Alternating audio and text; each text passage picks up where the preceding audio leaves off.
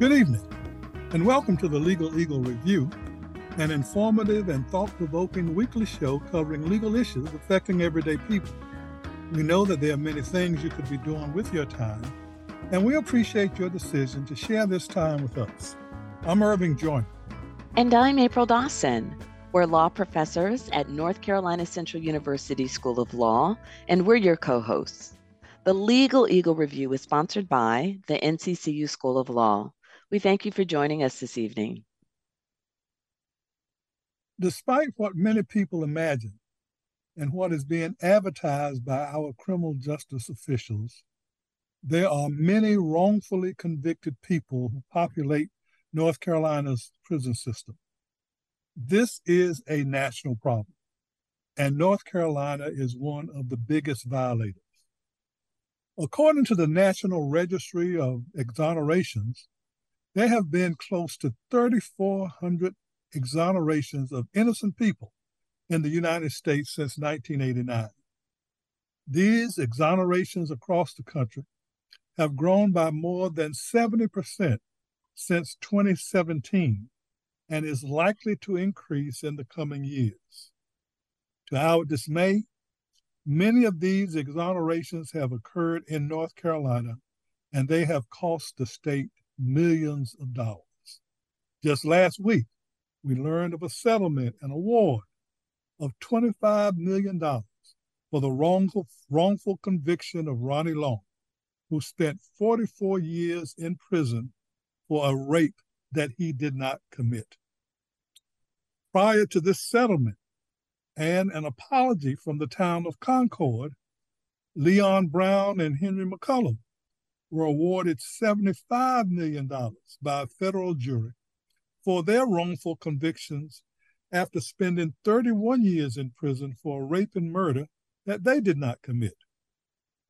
These two cases are just the most recent examples of the results of hard work by attorneys, law professors, and involved students who spent countless hours investigating and preparing these cases for litigation.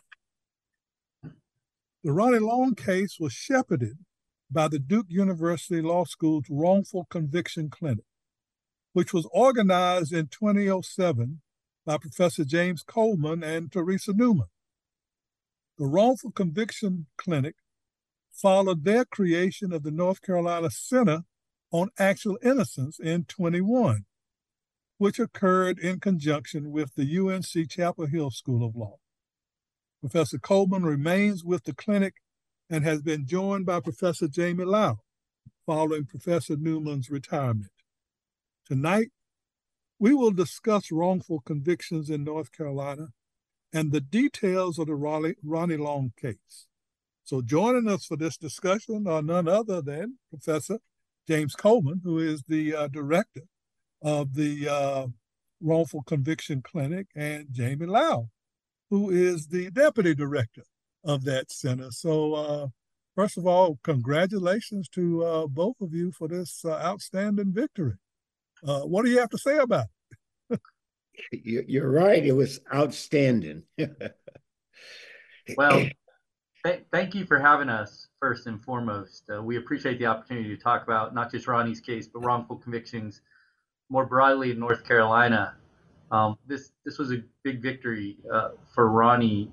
In part, I mean, the 25 million is a substantial amount, uh, but the apology from the city of Concord uh, was as important to him um, as whatever monetary amount he was going to get in a settlement. It was something he insisted upon, and something that was incredibly meaningful to him given all they went through and, and, and more importantly, all that his family went through um, during his 44 years of wrongful incarceration.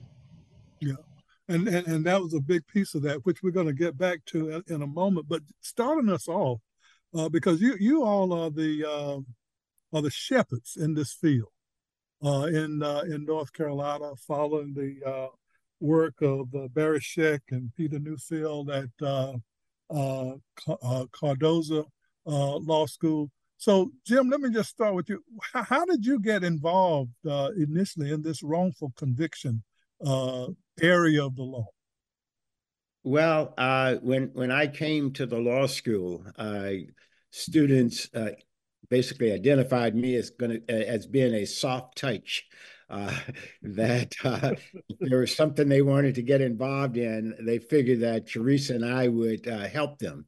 So Teresa and I went up to New York and had a meeting with Barry Scheck and Peter Neufeld about uh, starting a uh, innocence project here in North Carolina, and we were joined by our, our Rich Rosen at uh, UNC Chapel Hill, mm-hmm. and the two schools uh, decided to uh, start a project that uh, at first was just intended to be a volunteer organization for students advised by the professors.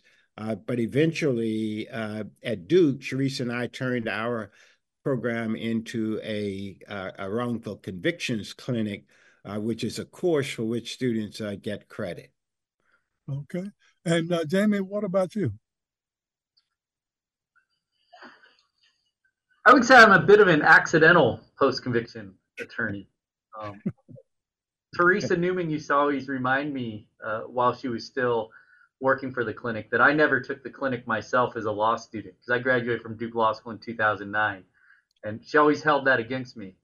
Um, after after my graduation, uh, I ended up taking a position at the North Carolina Innocence Inquiry Commission, uh, which is the only state agency in the country dedicated to investigating um, claims of innocence from people who are incarcerated here in North Carolina. Um, through my work there, a few individuals were exonerated um, on cases that I had been assigned to. Um, then Jim and Teresa came calling and asked if I would be interested in moving over to Duke and helping them with the clinic. And uh, I was excited about that opportunity. Obviously, I'd been a student there. Um, so I then went and joined uh, Jim and Teresa as a supervising attorney for the wrongful convictions clinic um, in July of 2012 and been doing the work ever since. Mm-hmm. You know, I, I, I, I, ventured into this field many, many years ago uh, with the uh, Wilmington 10. Yeah. Uh, so that's ancient history uh, now, but I certainly admire those of you who venture into this uh, realm of work because it's difficult. Uh, yeah. It's it's not a, a, simple thing to to to do, but let me just say, how how did you, you know, uh, Jim, you, you talked about students came to you to push you and uh, uh, Teresa into working with them on wrongful conviction. Where where did this interest and this uh, inspiration uh, come from for students to want to spearhead something like this? Well, there there have been articles, uh, had been articles written about what Barry and uh, Peter were doing uh, nationally with DNA, uh, and we had a, a prisoners' legal rights program here that was also a student-run organization, but they wanted to do something more than that, uh, and so when we got the invitation, actually they got the invitation uh, to go to New York uh, to hear a pitch from the Innocence Project there, uh, we agreed to do it. And, you know, I had been doing death penalty work uh, up to that point, uh, but North Carolina was kind of easing out of executions. So I had time to do other things. Um, and, uh, you know, as soon as we got involved in uh, looking at cases, I was hooked. One of the things that's different about our clinic uh, compared to the Innocence Project in New York is that uh, we are primarily non DNA cases. Uh, in other words, uh, not by choice, but it's just simply that uh, you know anybody who has a DNA case uh, will try to get the National Innocence Project to take it.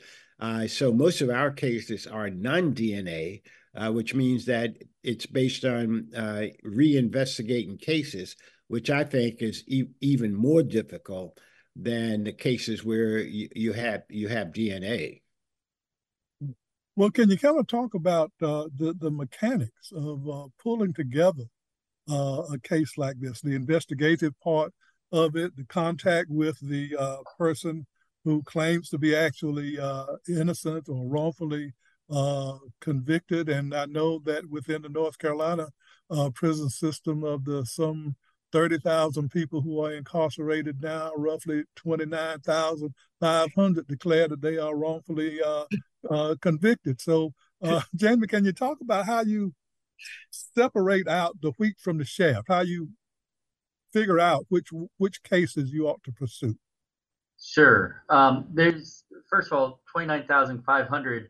Um, we get about 200 letters annually from the 30,000 people who are incarcerated um, in North Carolina. So we, we get a good number of claims each year that people are, um, in fact, innocent uh, who are incarcerated. The, the first step is reviewing those letters that we receive. Um, we got to decide whether or not it's a case that there's a potential reinvestigation to be had that would establish the person's innocence. Um, some of the examples of cases we might screen out are a case where somebody's claiming lesser culpability. They were involved in an argument. Um, the person who was with them then jumped in to the fray, um, causing the harm that the person claiming innocence to us was incarcerated for. Uh, there's just no way we can help you out of that situation.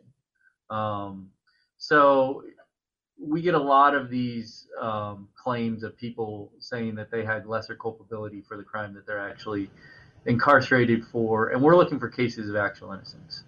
So among those letters, we sort of initially screen out uh, just the letters we receive of people saying I was wrongfully accused of this. I had no involvement in the crime. I wasn't around when the crime was occurring. Um, because if we potentially establish what they're telling us to be true, uh, then we will potentially pursue relief for that person in court.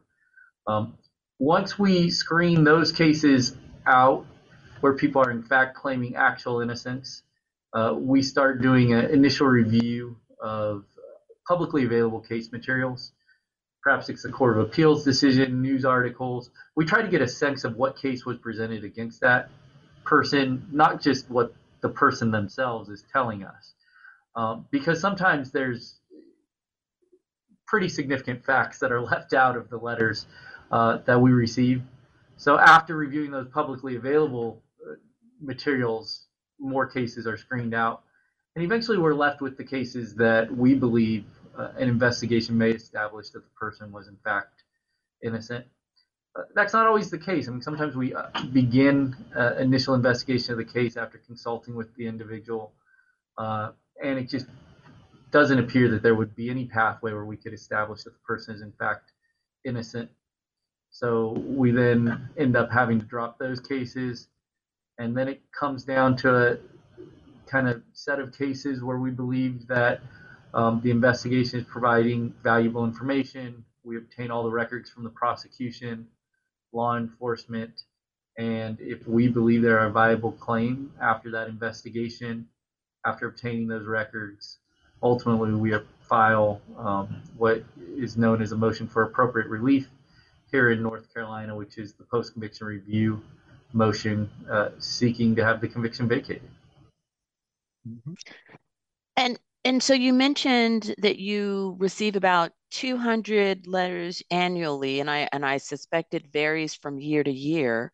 Um, how many cases does the clinic typically handle? So out of those 200, how many of them would result in cases that the clinic would ultimately take?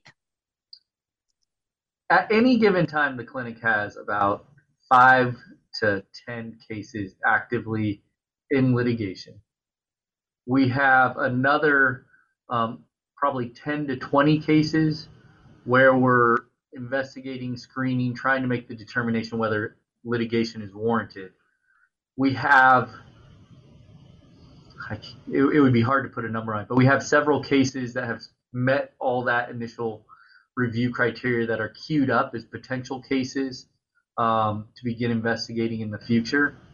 So at any given time, there are probably about, Jim, you can correct me if you think I'm I'm being inaccurate. There are probably about 50 cases that are either queued up or 10 cases in litigation, and then another set where we're just investigating and trying to determine whether litigation is in fact feasible in those cases.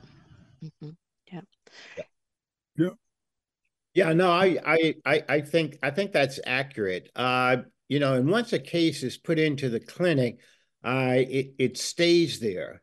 Uh, so, you know, we, we don't drop it un, unless uh, we reach a point where uh, it no longer seems possible that we can find a route uh, to uh, proving the person's innocence.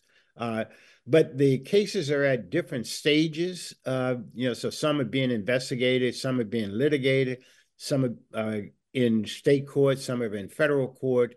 Uh, and as a result of that, we're able to bring in new cases uh, each year uh, because the uh, cases that have been in the clinic are, are either dormant because nothing's happening in court or we're sort of in between uh, stages and uh, you know we have the capacity to take on a new case. Can you kind of talk about and, and I don't know if, if, if this is a real distinction that you make uh, at the clinic, but uh, the difference between actual innocence and wrongful conviction. Mm-hmm. Well, uh, when we screen cases, we're screening cases to identify those in which we think there's a possibility that the person seeking assistance is actually innocent that is, had nothing to do with the crime. Uh, as we investigate, uh, it may not be possible to prove uh, actual innocence, but we uh, discover evidence that indicates that a person who likely is innocent uh, received an unfair trial in violation of the Constitution that would be a wrongful conviction because it doesn't really depend on whether the person is uh, uh, innocent or not if he didn't receive a fair trial. So people who are wrongfully convicted, that's a much larger group of folks than people who are actually innocent in terms of what we're able to prove. Okay.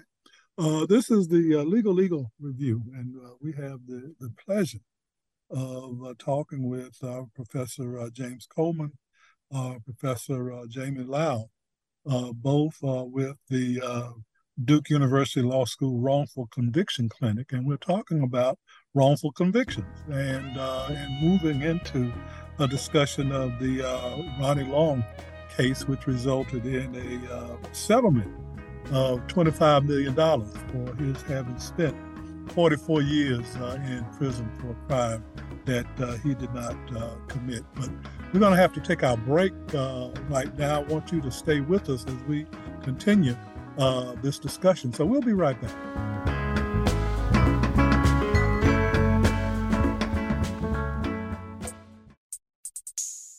North Carolina Central University School of Law was founded in 1939 to provide opportunities for African American students to become lawyers.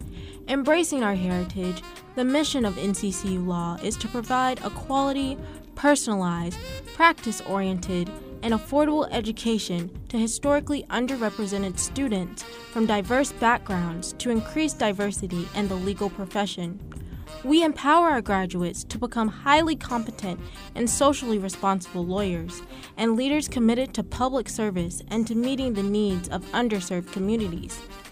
NCCU Law is excited to announce the creation of the NCCU Technology Law and Policy Center, made possible by the generous pledge of $5 million by Intel Corporation.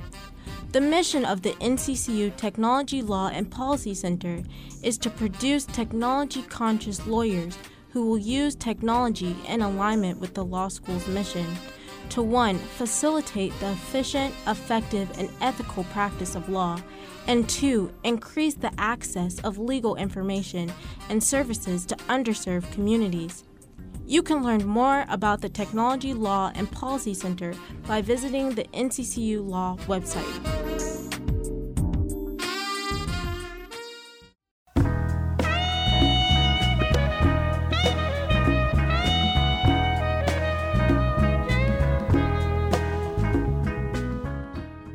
Okay, we're back on the uh, Legal Legal Review. Thank you so very much for staying with us as we uh, continue this uh, discussion on uh, wrongful conviction with uh, Professor James Coleman, uh, Professor Jamie Lau from the Duke University Law School Wrongful Conviction Clinic.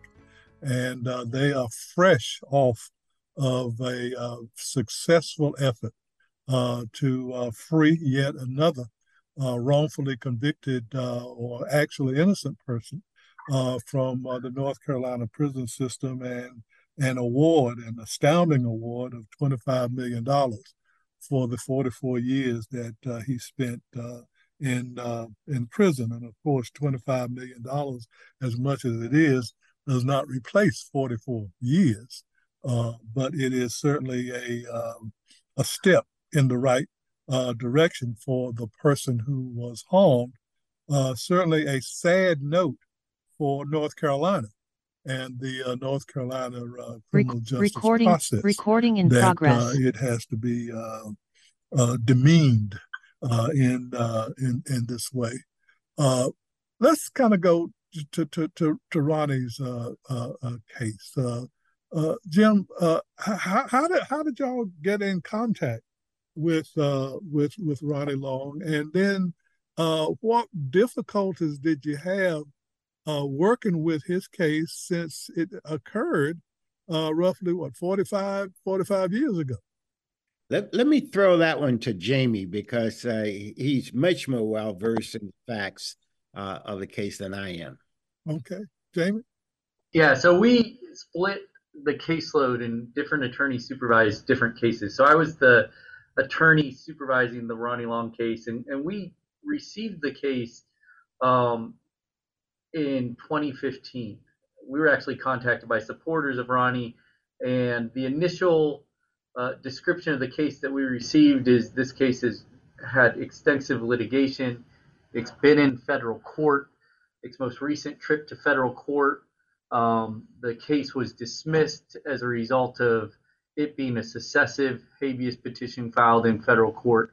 Um, the rules of uh, the Anti-Terrorism Effective Death Penalty Act only allows an individual to bring a habeas corpus petition one time um, without prior authorization to raise a successive petition. So procedurally, there was a lot of barriers to litigating Ronnie's case, and that was the environment that we stepped into when we uh, began working with Mr. Long. Uh, I went to meet with Ronnie uh, in prison, spoke with him about what had happened to him through the years, uh, learned quite a bit about his case from him. This was um, early on, and became myself convinced that he got a raw deal, was in fact innocent, and that we have to figure out everything we possibly can um, to overcome those procedural hurdles that we face to litigate the case. Um, I told him that I thought they may prove to be insurmountable, but we were going to give it, you know, our best effort to try uh, to demonstrate his innocence. What occurred in the case was in 1976 he was accused of raping a white woman in Concord, North Carolina. They collected forensic evidence from the scene where the sexual assault occurred, um, as one would expect. The woman was brought to the hospital. At the hospital that night, they collected a sexual assault evidence kit or a rape kit. Um, she provided a description of the person who had assaulted her. Um, notably, that description described the person who assaulted her as a light skinned or yellow black male.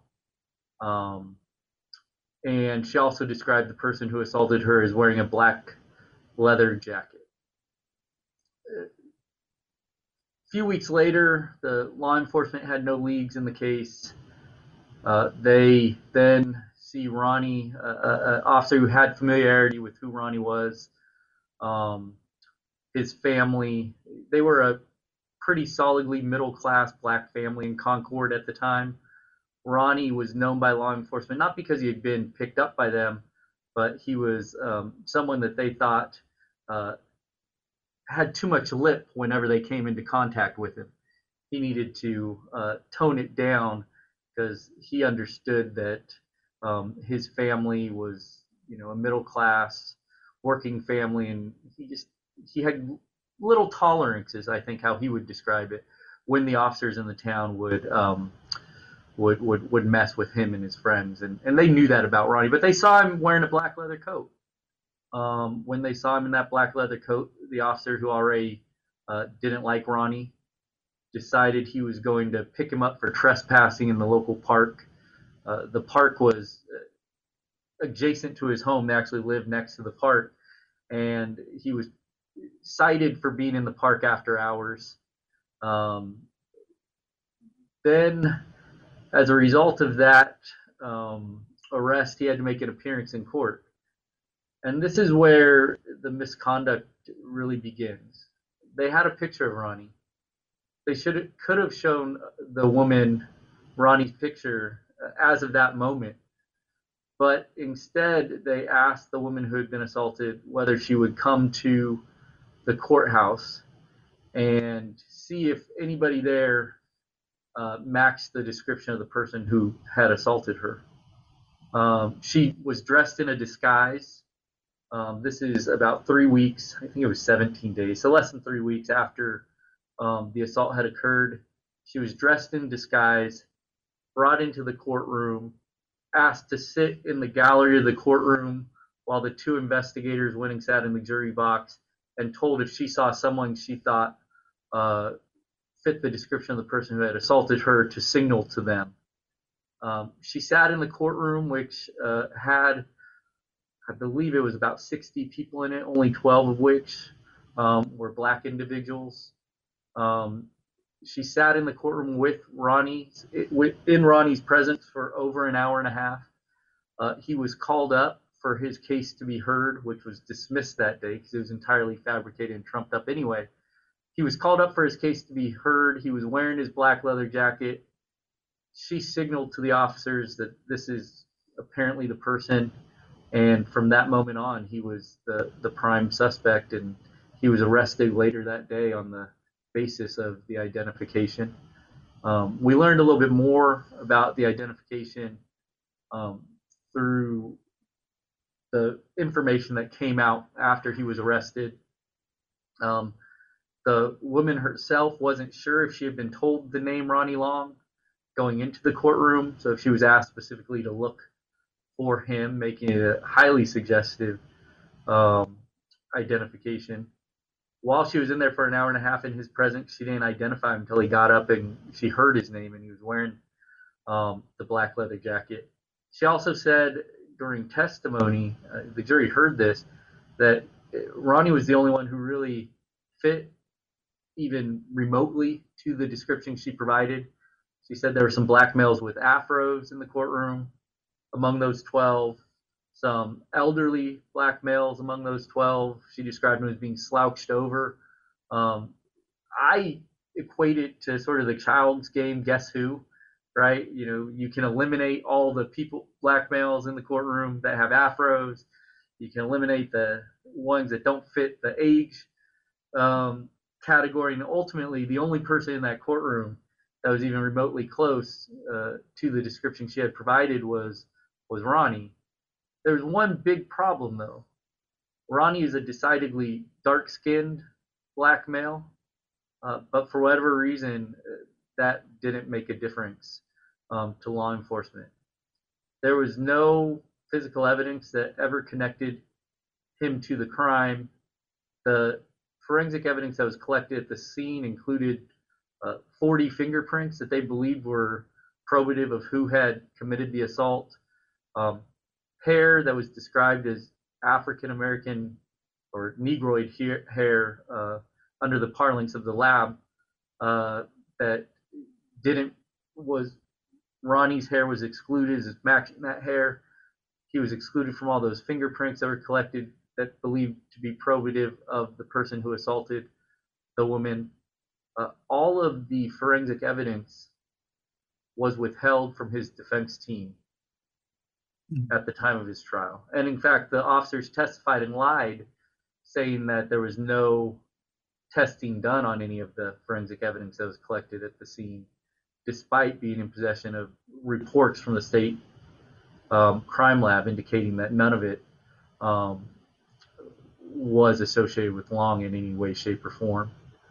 Those reports weren't discovered until post-conviction proceedings that occurred um, between 2005 and 2009 in state court, uh, where he was ultimately denied relief by the state court judge, arguing that um, the contents of those reports would have had no bearing on his guilt or innocence at the time of trial. Um, the judge also said that the officer's lies were, I mean, he, he wouldn't even go as far as to say that the officer had actually lied about those reports. Uh, the state always maintained that the officer could have just been mistaken when testifying that none of this evidence from the scene had in fact been uh, evaluating, subjected to forensic testing. And then the final thing I'll add is um, obviously, given the advent of DNA, of course, the uh, the rape kit or the sexual assault evidence kit could have been probative of who had uh, assaulted her. And it may have, in fact, even been probative at the time because ABO blood typing was available and could have indicated that Ronnie wasn't the source of the materials collected in that kit. Shockingly, and this this this goes across the board for the forensic evidence, because it should be known that the forensic test results that were ultimately discovered, they were provided by the state crime lab. The sexual assault evidence kit that was collected, the record that it even existed, was found at the hospital with the signature from the officer who took it from the doctor at the hospital. All of the records of the physical evidence in the case that was subjected to testing demonstrated that uh, Ronnie wasn't involved at all. It disappeared from the Concord Police Department's file. Those records came from other sources. And to this day, there's no record in the Concord Police Department files of ever receiving the rape kit, of what ultimately happened to the rape kit, it was scrubbed entirely from those files.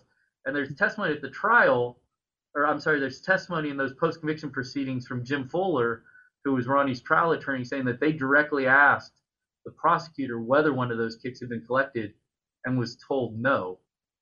So the only reason we're aware that it was in fact collected and turned over to police is because the hospital's record keeping dating back to 1976 is better than that which law enforcement can. Mm. Well, that's that's that's chilling. Uh, mm. And the sad thing is that it has happened uh, so many different times. Uh, and well, I guess the part of the efforts to change the rules of uh, criminal procedure in North Carolina to uh, open file discovery, because that did not exist in 19 uh, 70, 76. Uh, Jim, you wanted to respond? No, I, I, I think your reaction to uh, Jamie's description of the case uh, is spot on. Uh, you know, we see this in case after case after case.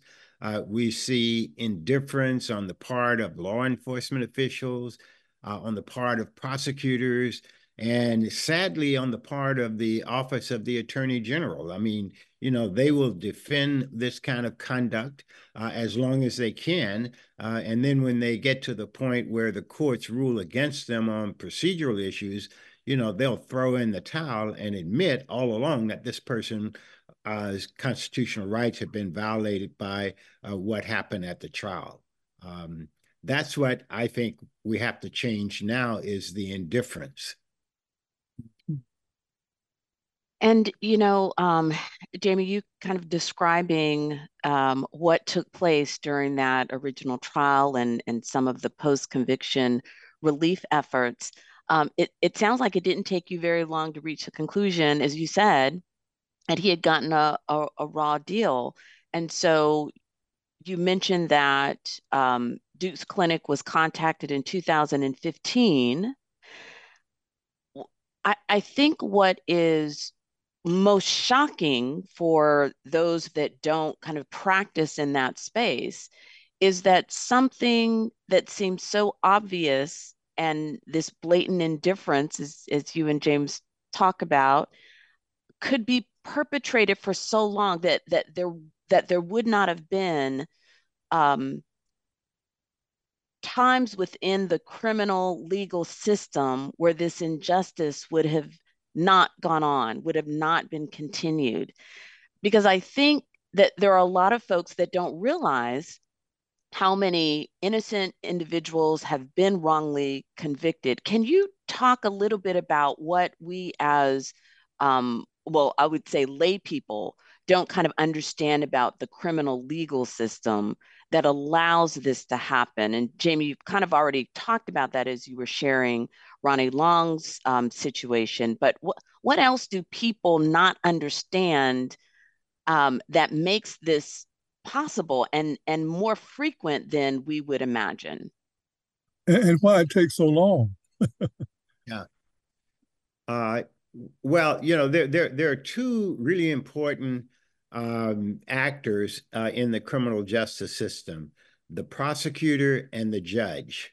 Uh, and there are rules that govern uh, what their obligations are uh, that uh, are ignored uh, in cases of wrongful convictions. what happens is that the the prosecutors are set on trying to keep a person who has been convicted in prison, uh, and they look for any way that they can do it. Uh, we we you know uh, we find it very difficult to get a prosecutor to focus on the facts at the beginning of a case. They will raise uh, procedural claims. We will litigate procedural claims. We litigate them in state court and then in federal court. And if we win, if we finally succeed uh, in getting beyond the uh, the procedural claims, they then focus on the facts. And often, when we get to that point, you know, they have to concede because you know the the facts are, are pretty clear uh, that uh, the evidence against this person uh, was not sufficient. Uh, the judges basically allow them to do this. one of the things that we've been trying to do uh, in the clinic is get judges to force the state to uh, respond to the facts early in a case. Uh, and we've not been successful so far, uh, but we will keep trying until you know that becomes a regular part of what happens in post-conviction litigation. All right, you are listening to the Legal Eagle Review here on WNCU 90.7 FM. And we've been talking this hour with the director and deputy director of the Duke University Law School Wrongful Conviction Clinic. We have with us here in our Zoom studio Professor Professor James Coleman, who is the director, and Professor Jamie Lau, who is the deputy director. We're going to have to take a quick break. We hope you stay with us. We'll be right back.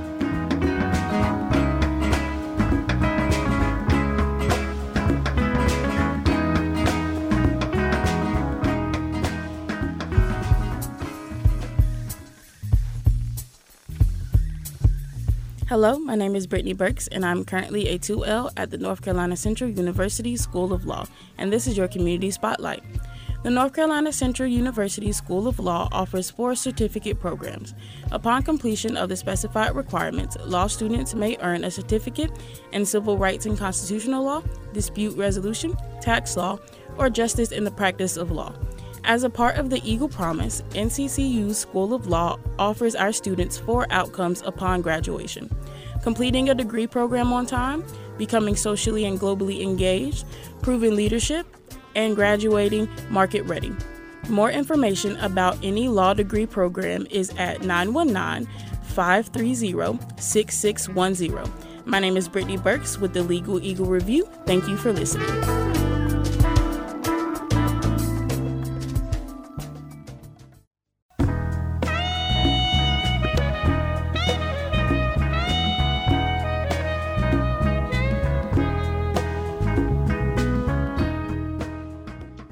And we're back. Thank you again for tuning in to the Legal Eagle Review here on WNCU 90.7 FM.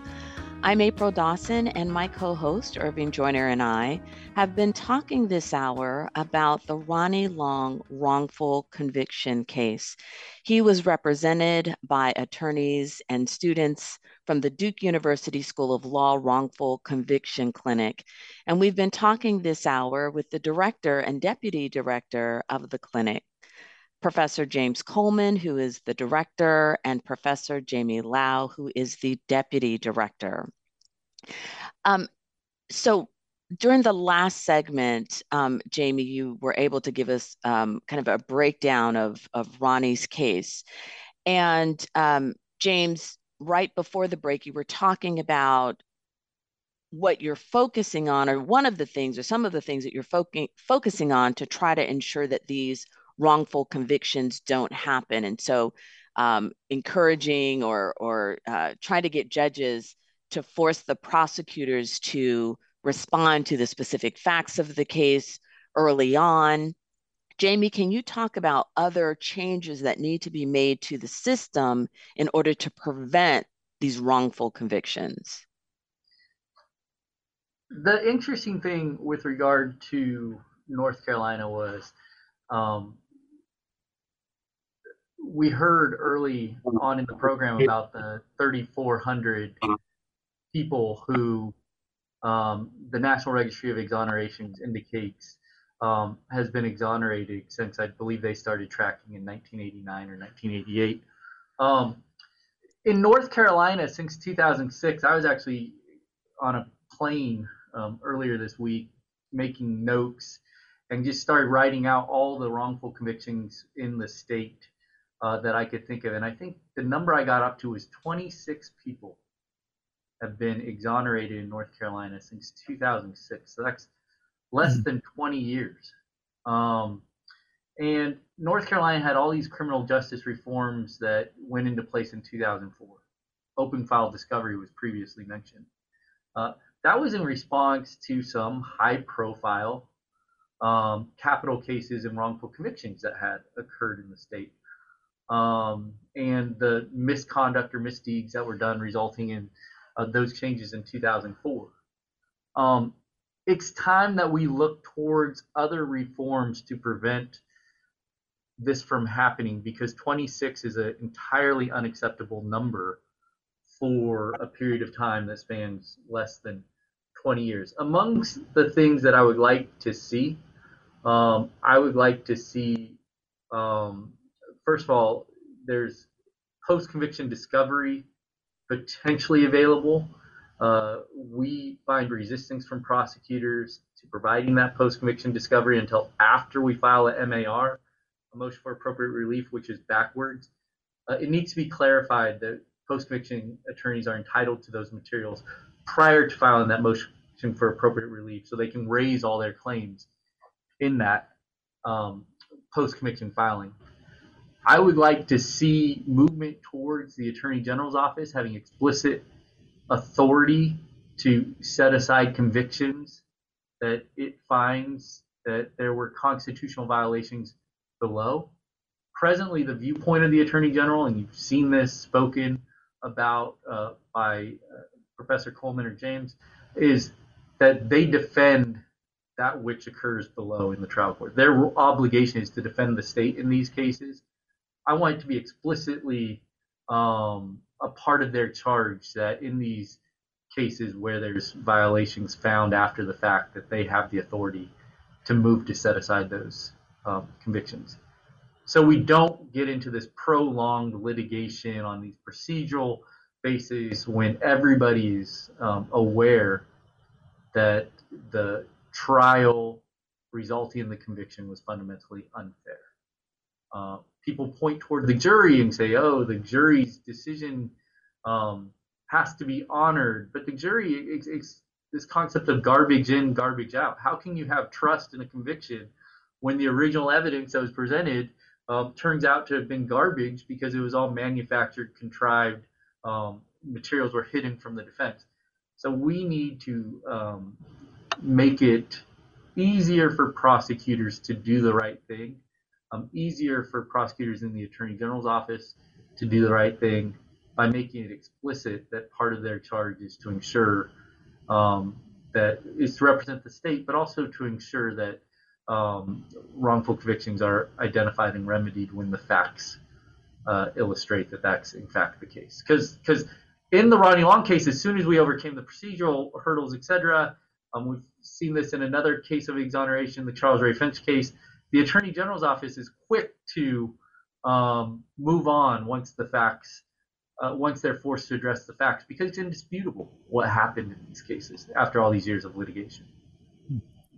Well, one one question that that, that I have, and and something that I've not been able to determine yet, is what happens to the perpetrators of this uh, misconduct that occurs uh, resulting in these uh, wrongful uh, convictions. The police officers, the uh, assistant uh, prosecutors, and others who know and deliberately participate in efforts that undermines the the constitutional rights of of citizens in the state. Well, the the quick answer is often nothing. Uh, and sometimes, uh, you know, these are the same people who later in their careers become uh, judges uh, if, if they're mm. prosecutors when the misconduct occurs. Um, you know, uh, prosecutors basically have immunity from uh, civil liability for what they do. and so the only way that they can be held responsible is if the bar uh, is willing to uh, you know take disciplinary action against them, uh, and the bar usually is not. Um, and you know, so I I've always thought uh, that uh, one of the things we need uh, in the system is an office of professional responsibility or integrity that that has the authority to investigate misconduct by prosecutors uh, and discipline them uh, so that it becomes a matter of public record uh, as opposed to something that happens in some secret proceedings uh, uh in the bar. Mm-hmm. Um, Jamie, you mentioned the um, you know weight given to the jury's determination, and in in Ronnie's case, of course, the eyewitness testimony um, played very heavy, of course, uh, in the evidence against him. And you've already kind of laid out how that was, you know, how that came about. Can you talk about the challenges associated with eyewitness testimony? Because we know that jurors place a lot of emphasis if the victim says, this is the person mm-hmm. who committed the crime. Yeah, we, we know that there's a lot of weight given to identification testimony generally. We also know through years of social science research that high eyewitness identifications in particular is highly fallible for numerous reasons, right? I mean, there's this um, impact of stress at the time that somebody's, um, you know, under be, being the victim of a crime, and that stress uh, impedes our ability to accurately accurately recall later, um, you know, some of the features of the person who is attacking um, a, a, victim in a particular case. Uh, the idea being you're so focused at that moment on survival or, or just ending the event itself that it becomes, um, you know, it, it's sort of interfering with your ability to really encode, um, you know, the features that would later allow you to uh, potentially identify someone. And the passage of time also impedes that. So here, as I mentioned, it was, I believe, 17 days after the assault occurred. Um, there's also a lot of research that's saying that memory itself is malleable. Um, the Innocence Project filed a brief, uh, amicus brief in Ronnie's case when it was in front of the Fourth Circuit, um, discussing how uh, research has shown that uh, people who uh, undergo a stressful event can be led to believe things that are just demonstrably not true. To change a description from someone not wearing a hat to wearing a hat because they've heard it enough um, that suddenly that becomes incorporated as part of the description. So there are a lot of problematic aspects with eyewitness identification um, itself. Here, I mean, I think it's particularly relevant. Um, imagine the stress that one would feel to make an identification to end the traumatic event of being placed in a costume or a disguise, put in a courtroom, told you're potentially sitting in the presence of your attacker, and we're going to have you sit there until you signal to us um, one way or another whether or not you see the person. And having sat there for over an hour and a half, uh, I imagine that the, um, the, the victim in this case was um, very eager in those circumstances to end them by identifying someone. Um, and someone wearing a leather jacket would be a, a, a, particular target. Now, some states have addressed this. Um, New Jersey being an example, Massachusetts, for example, um, by creating more or less a right for the defendant to present um, evidence demonstrating the fallibility of eyewitness identification testimony. Um, so the jury at least um, is informed about the problematic aspects about that when they're um, assessing the credibility of the testimony and the weight to give testimony presenting at a trial presented at a trial. Um, such a right does not exist here in North Carolina. It would be up to the trial judge to determine whether or not uh, the expert being offered to potentially testify um, would be able to testify in a manner that the judge believed would be helpful to the jury in assessing the weight and the credibility of to give the evidence. Um, but some states have addressed it head on by saying that this is problematic testimony. In North Carolina, we have taken steps through uh, reform of the criminal legal system. The Eyewitness Identification Reform Act has tried to address it at the front end by having police who are uh, putting people through identification procedures to follow way to follow procedures that are known to enhance the reliability but even those procedures are still highly valuable can result in misidentification very easily. This this is a, uh, uh, a discussion that's sponsored by the law school. Uh, I don't know which one of you want to, to respond uh, to it, but can you describe the, the, the work and role of students in uh, the uh, investigation, since they were the ones that prompted uh, the creation of the clinic in the first place. What is it that uh, they do? What is it that they are empowered uh, to do and has the uh, inspiration evidenced by them continued over all of these years with all of the cases that you're engaged in? Well, we we organize the clinic the way you would a small law firm, uh, where Jamie and I uh, uh, and a graduate fellow are the partners, uh, and then the students are assigned to cases uh, that we supervise, uh, and that they work as as lawyers on the case under our supervision. They're in North Carolina. They're permitted to practice law as students, so they they participate in everything that we do. Uh, you know, they uh, help to prepare for depositions.